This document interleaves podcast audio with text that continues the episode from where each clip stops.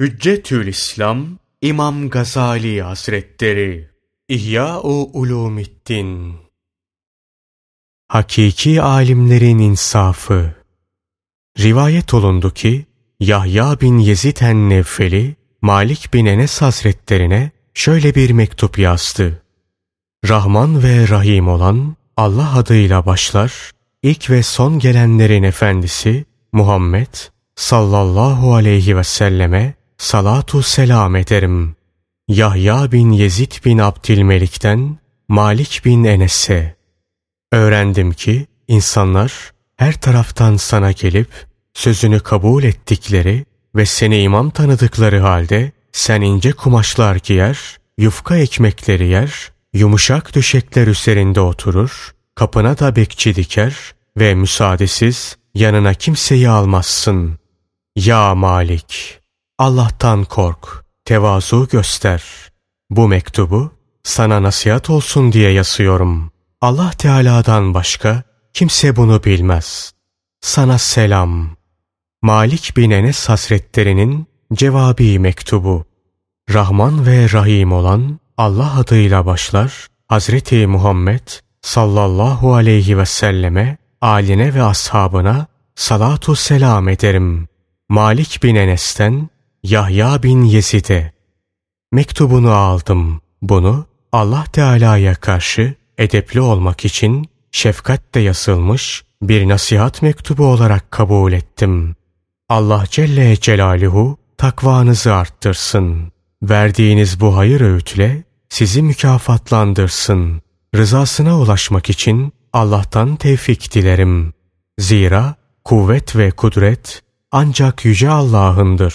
Mektubunda yazdığın gibi yufka yiyor, ince giyiyor, yumuşak minderde oturuyor ve kapımda nöbetçi tutuyorum. Hepsinden Allah Teala'ya tevbe ederim. Allah Teala Kur'an-ı Kerim'de şöyle buyuruyor. Araf suresi 32. ayeti kerime. Söyle Allah'ın kulları için çıkardığı ziyneti ve rızkın temizlerini kim haram edebilir? Bu ayet-i kerimeyle böylece bunların mübah olduğuna işaret etmek istedikten sonra bu böyle olmakla beraber ben iyi bilirim ki bunların hepsini terk etmek içlerine girmekten daha iyidir. Mektuptan bizi unutma, biz de seni unutmayız. Sana selam. İşte İmam Malik Hazretlerinin insafı. Bütün bunların mübah olmasıyla fetva verdikten sonra hepsini terk etmenin hayırlı olduğunu söyledi ki ikisinde de haklıdır. Taklit ve iki yüzlülük yapıp çerçevesini aşmayacak ve mekruhlara taşmayacak şekilde mübahın sınırlarını bilmeye gücü yeteni ve imamlık mevkiine yükselen Malik bin Enes Hazretleri gibi bir zatın bu öğütleri kabuldeki tevazusunu düşünün. Halbuki başkalarının mübahı ayırmaya da gücü yetmez. O halde mübahtan istifadeye meyletmek büyük bir tehlike ve mübaha dalmak haşyetten uzaklaşmaktır. Halbuki alimlerin hali haşyet, haşyetin özelliği de tehlikeden sakınmaktır. Ahiret alimlerinin alametlerinden biri de padişahlardan uzaklaşmaktır. Ayrı kalmaya imkan bulduğu müddetçe onlara yaklaşmamalıdır. Hatta yaklaşsalar bile alimin onlardan uzaklaşması lazımdır. Zira dünya tatlı bir yeşilliktir.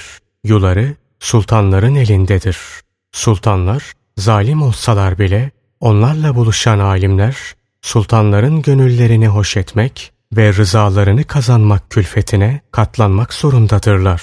Halbuki dindar kimselere gerekli olan onların zulümlerini kabul etmemek, zulümlerini açıklamakla onları zulümden vazgeçirmek için baskı kurmak ve bu çeşit davranışlarını kötülemektir. Onlarla düşüp kalkan ya Allah Teala'nın kendisine verdiği nimeti küçümseyerek onların süs ve zinetlerine meyleder veya zulümlerini reddetmeyip sükutu kabul ederek iki yüzlü olur. Yahut onların hal ve davranışlarını övecek ve gönüllerini hoş edecek uydurma sözler arar ki buna iftira denir. Yahut da dünyalıklarından faydalanmak ister. Bu da sırf haramdır. Helal ve haram bahsinde hediye ve ücretler gibi sultanlardan alınması caiz olanlar anlatılacaktır. Özetle sultanlarla düşüp kalkmak fenalık kapısını açmak demektir. Halbuki ahiret alimlerinin yolu ihtiyatı tercihtir. Peygamber Efendimiz sallallahu aleyhi ve sellem şöyle buyurmuştur. Çölde yaşayan kaba ve haşin olur. Av ardına düşen şaşar. Sultan kapısına giden fitneye düşer. Resulullah sallallahu aleyhi ve sellem diğer bir hadisi şerifinde de şöyle buyuruyor. İleride bir takım amiller başınıza gelecektir ki bazı emirlerini kabul edecek, bazılarını inkar edeceksiniz. İnkar edenler beraat edecek, sevmeyenler selamete erecek. Fakat kabul edip onlara uyanları Allah Celle Celaluhu rahmetinden mahrum kılacaktır. Süfyan-ı Sevri Hazretleri rahmetullahi aleyh şöyle dedi. Cehennemde bir dere var. Orada yalnız melikleri ziyaret eden alimler bulunacaktır.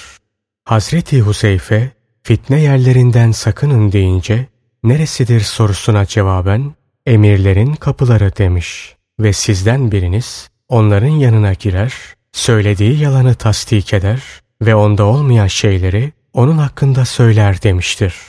Hazreti Enes'in rivayet ettiğine göre Peygamber Efendimiz sallallahu aleyhi ve sellem şöyle buyurmuştur. Sultanlar arasına girmedikçe alimler Allah Teala'nın kulları üzerine peygamberlerin eminleridir. Sultanlar meclisine girdiklerinde peygamberlere karşı ihanet ederler. Onlardan sakının ve onlara yanaşmayın.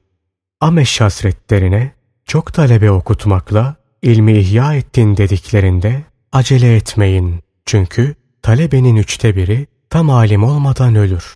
Diğer üçte biri de sultan kapılarına hücum eder ki onlar insanların fenalarındandır. Geride kalan üçte birinin de pek azı kendini kurtarabilir demiştir. Bunun için Sa'd bin Müseyyep Hazretleri rahmetullahi aleyh şöyle buyurmuştur. Padişah kapısında akşamlayan alimden sakının. Çünkü o hayduttur. Evzai Hazretleri şöyle demiştir. Allah Teala'nın çok buğz ettiği valiyi ziyaret eden alimdir. Peygamber Efendimiz sallallahu aleyhi ve sellem de şöyle buyurmuştur. Alimlerin fenası, emirlerin ayağına gidenler, emirlerin iyisi, alimleri ziyaret edenlerdir.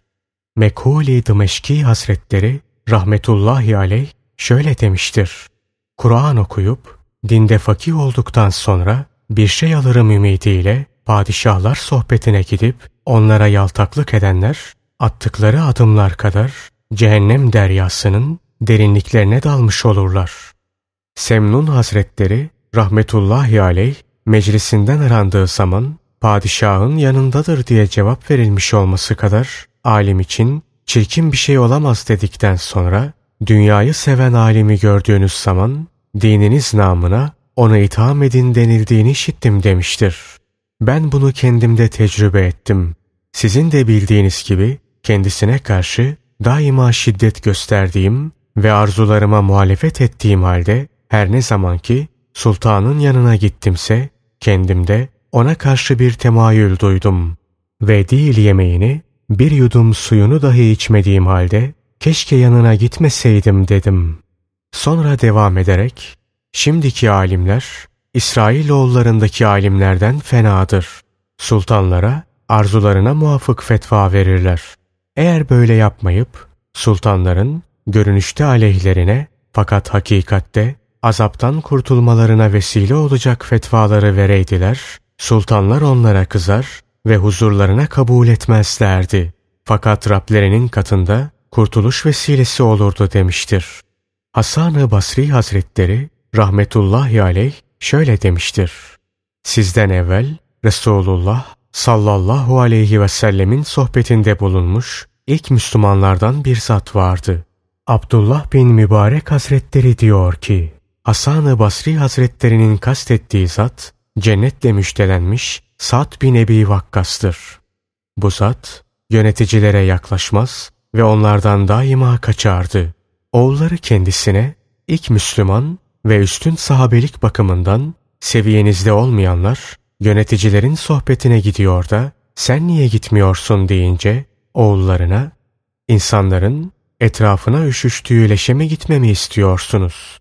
Vallahi gücüm yettikçe onlara ortak olmam dedi. Oğulları işte biz de böyle yoksulluk içinde kıvranırız dediler. Sa'd bin Ebi Vakkas hasretleri, oğullarım yağlı ve şişman bir münafık olarak ölmektense, zayıf bir mümin olarak ölmek benim için daha makbuldür cevabını verdi. Hasan-ı Basri Hazretleri rahmetullahi aleyh devam ederek dedi ki, Vallahi oğullarını mağlup etti. Çünkü iyi biliyordu ki toprak eti ve yağı yer fakat imanı yiyemez. Burada sultanların sohbetine devam edenlerin elbette nifaktan kendilerini kurtaramayacağına işaret vardır. Nifaksa imanın zıttıdır. Hazreti Ebu Zer, Hazreti Seleme'ye ya Seleme, sultan kapılarında sürünme. Çünkü onların dinine olan zararı maddi menfaatlerinden fazladır. Padişahlar meclisine katılmak, alimler için büyük bir fitne ve şeytanın alimler aleyhine açtığı korkunç bir yoldur. Bilhassa güzel ifadeye sahip, sözünde tatlılık olanlar için çok tehlikelidir. Çünkü onların arasına girer ve vaaz edersen onları zulümden alıkoyar ve İslam şiarını onlarda yerleştirirsin diye şeytan seni daima teşvik eder durur. Böylece onların yanına girmeyi dini bir vazife bilirsin. Sonra yanlarına girdin mi kendi ilmini ortaya koymaya ve yaltaklık ederek padişahları övmekte mübalağa etmeye başlarsın. İşte dini yıkmak buradadır dedi. Denildi ki alimler bildikleri zaman amel ederler.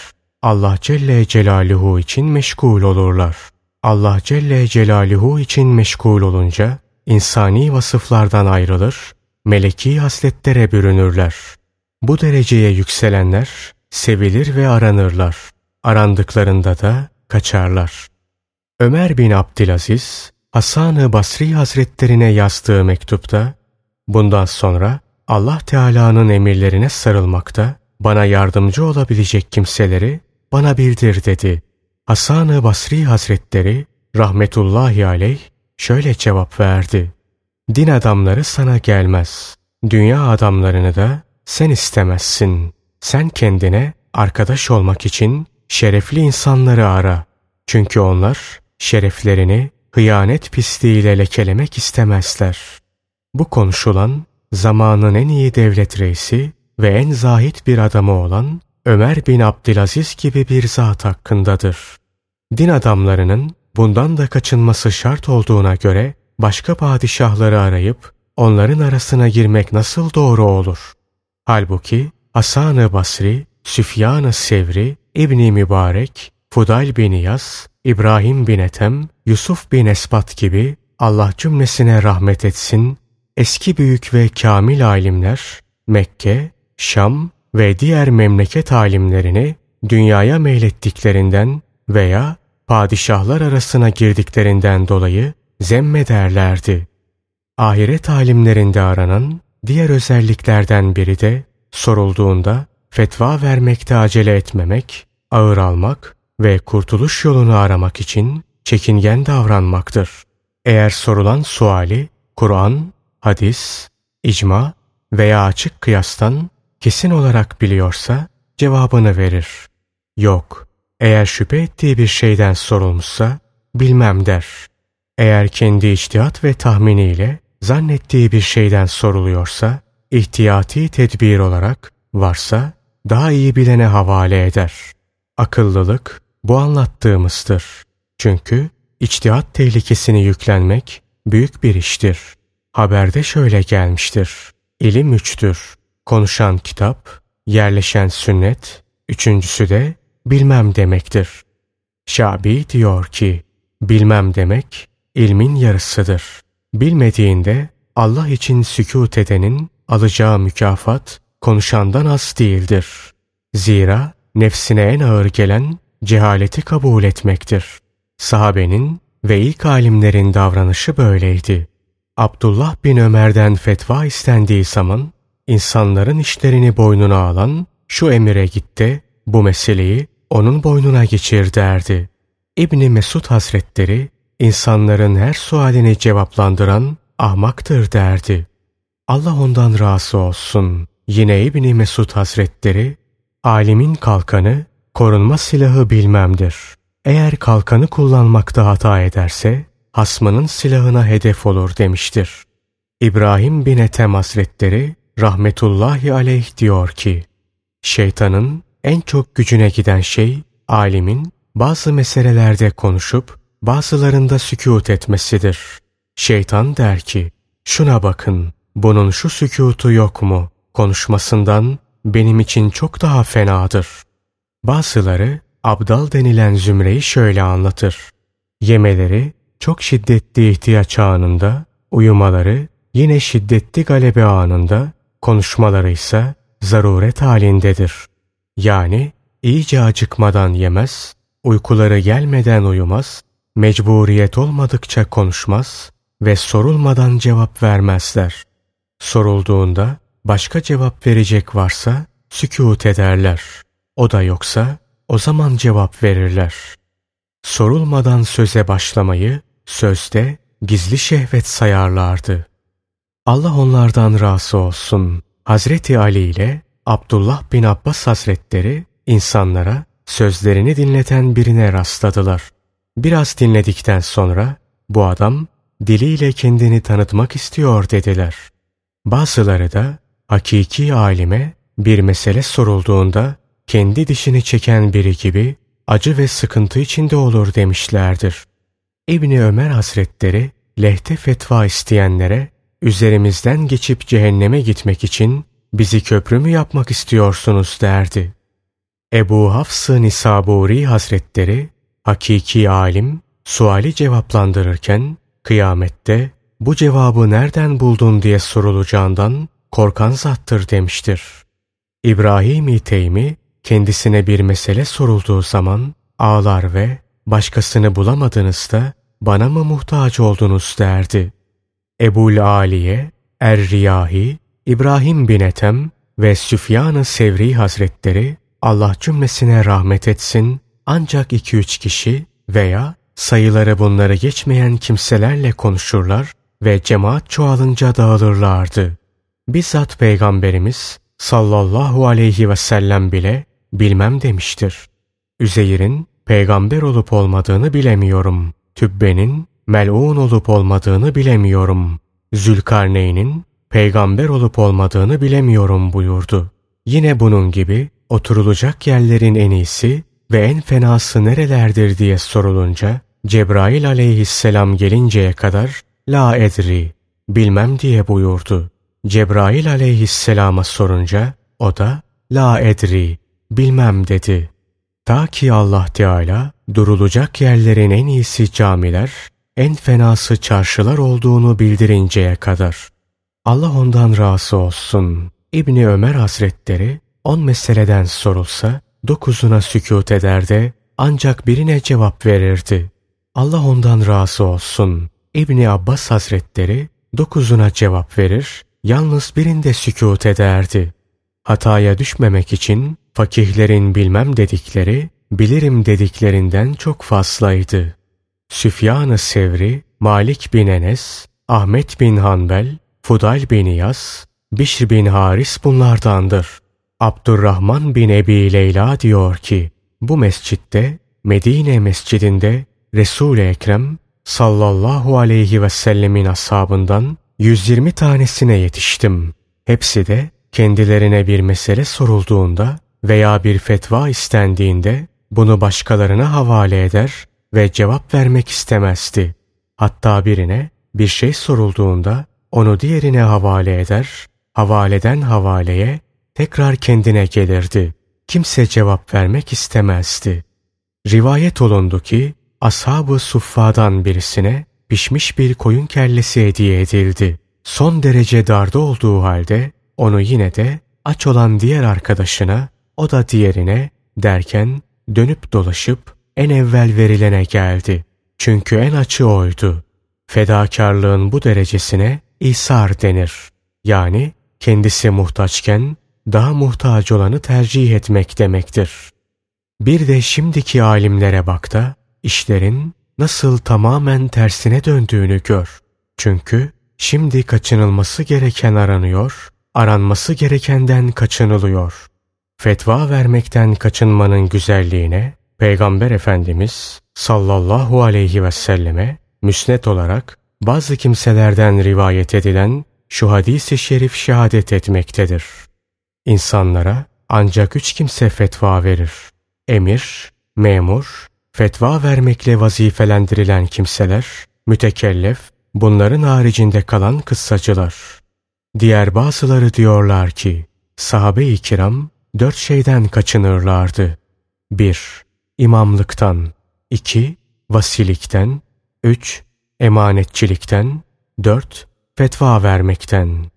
Diğer bazıları sahabelerden fetva vermekte acele edenler, ilimleri az olanlar, fetvadan en çok kaçınanlar, ilimleri en çok olup şüpheden kaçınanlardı diye rivayet etmişlerdir.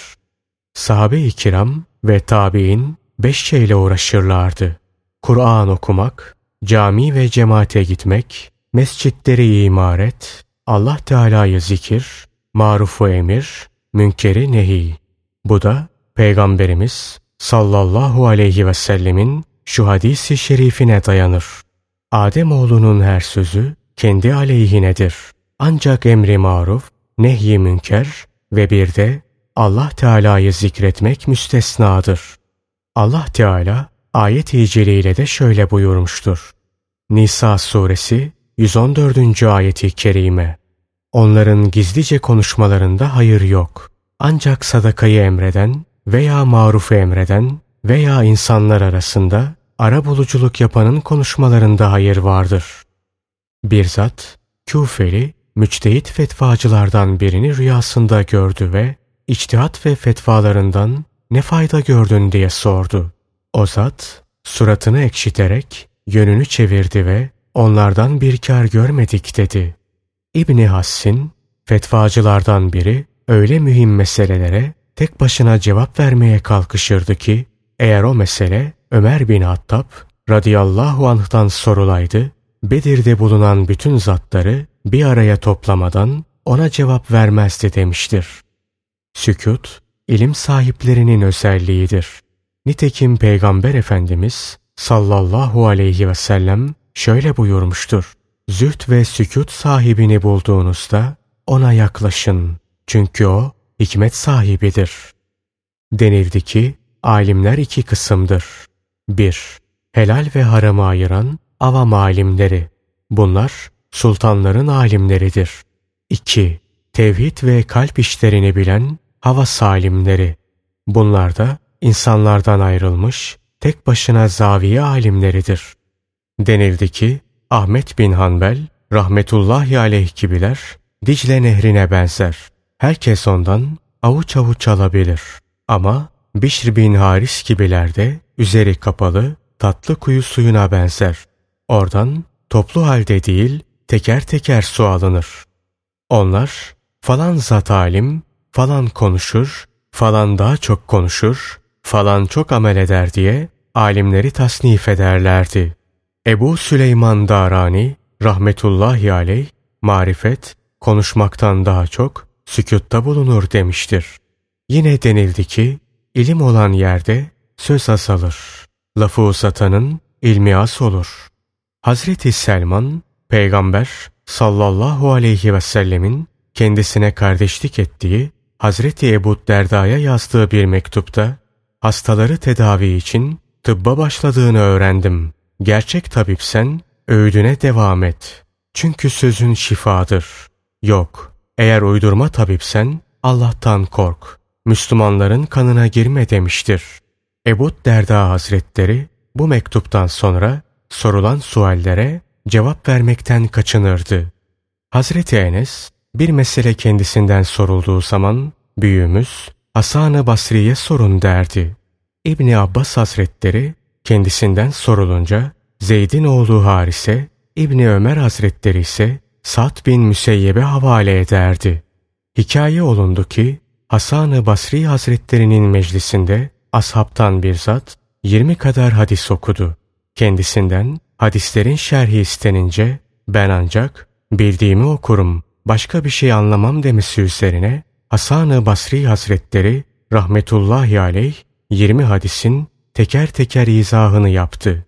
Herkes onun bu ilmi izahına ve hadisleri ezberlemesine hayran olduğu gibi sahabi bir parça kum alıp oradakilere attı ve aranızda böyle bir deha varken benden mi soruyorsunuz dedi.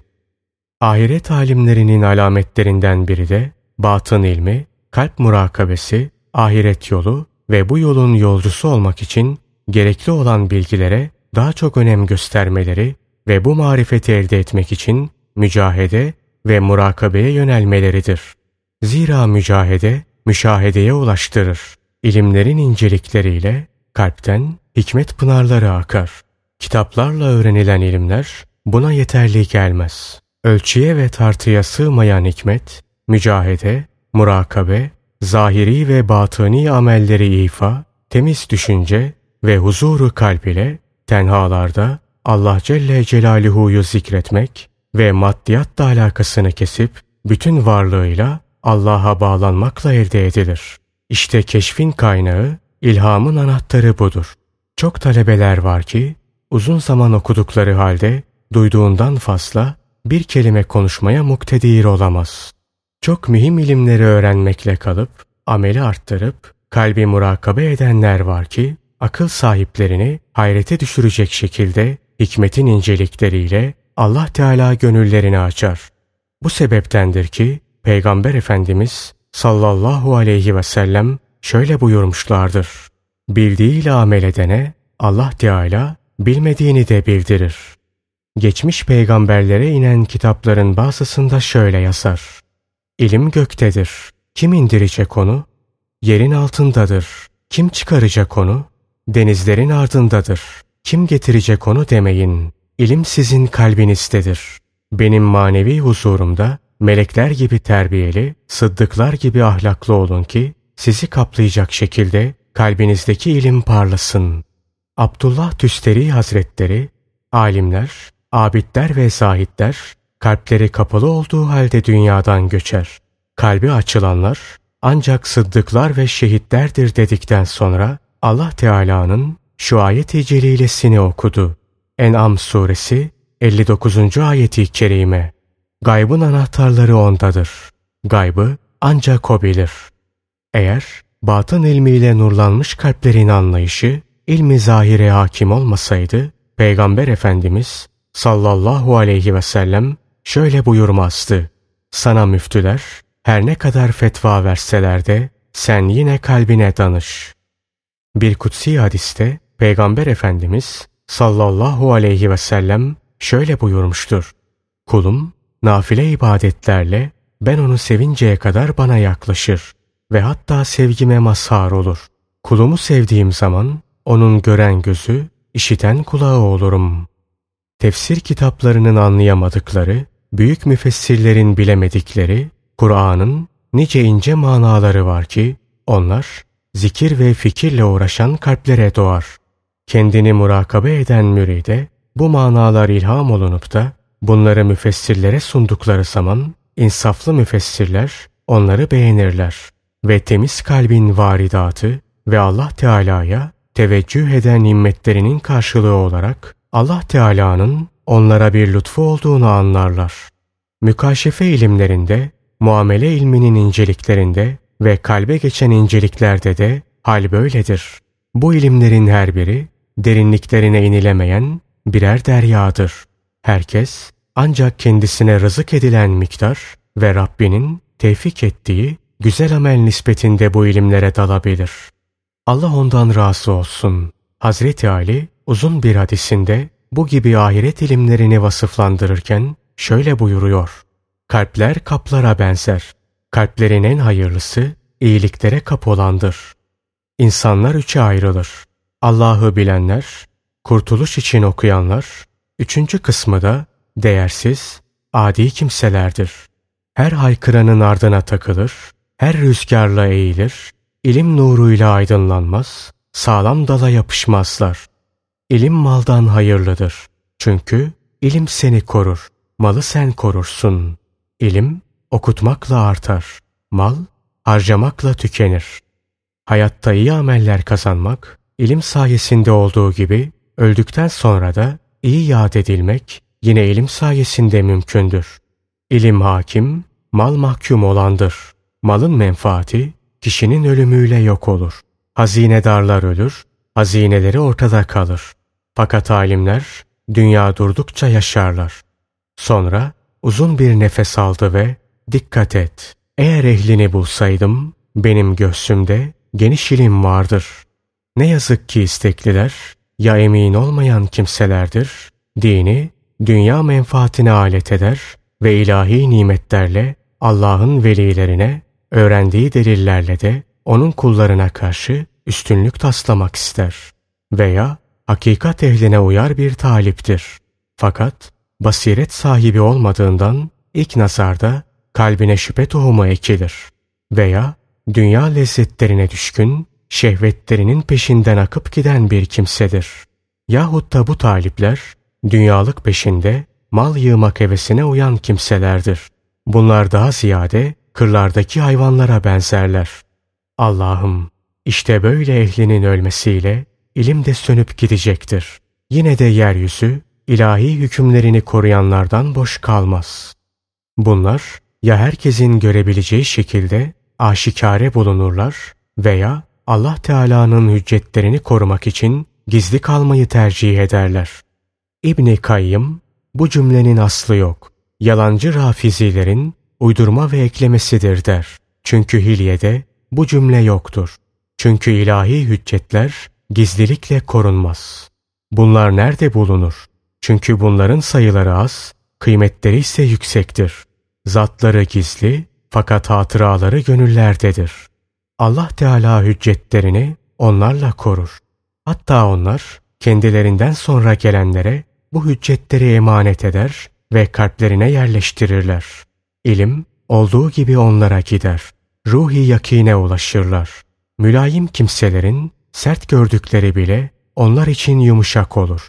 Gafillerin vahşi gördükleri şeylerle ünsiyet ederler.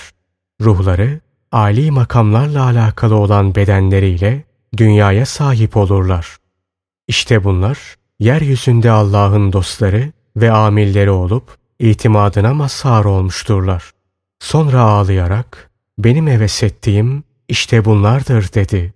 Bu son anlattığı ahiret alimlerinin vasıflarıdır. Bunun ekserisi amel ve mücahede ile elde edilir.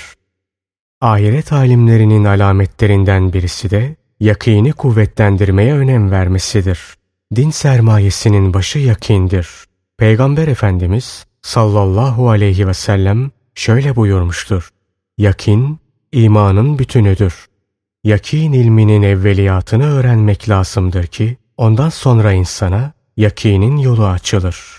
Bu sebepten Peygamber Efendimiz sallallahu aleyhi ve sellem şöyle buyurmuştur. Yakini öğrenin.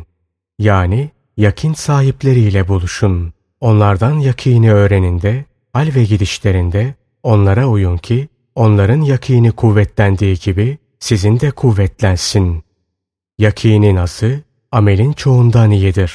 Peygamber Efendimiz sallallahu aleyhi ve selleme yakini kuvvetli, günahı çok, yakini az, ameli çok olan iki kişiden sorduklarında günahsız insan yoktur buyurmuştur. Fakat tabiatı akıl, huyu yakin olan bir kişiye günah zarar vermez. Çünkü her günahın akabinde tevbe eder, istiğfar eder, günahları mahvolarak yalnız kendini cennete götürecek fazileti kalır. Bunun için Peygamber Efendimiz sallallahu aleyhi ve sellem diğer bir hadisinde şöyle buyurmuştur. Sahip olduğunuz en az şey yakin ve sabırda azimettir. Bunlardan nasibini alanlar için geçmişte tutamadığı oruçlar ve kalkamadığı geceler için üzüntü yoktur. Hazreti Lokman aleyhisselam oğluna olan tavsiyesinde şöyle demiştir. Oğlum, amel ancak yakinle yapılır. Herkes yakini nispetinde amel eder. Amel noksanlığı, yakin noksanlığından gelir. Yahya bin Muaz er-Razi Hazretleri, rahmetullahi aleyh, tevhidin nuru, müşriklerin iyiliklerini yakan, şirk ateşinden kuvvetlidir dedi ve bu nurla yakini murad etti. Kur'an-ı Kerim birçok ayetlerde yakin sahiplerini zikretti ve bununla yakinin ebedi saadetlere vasıta olduğuna işaret etti.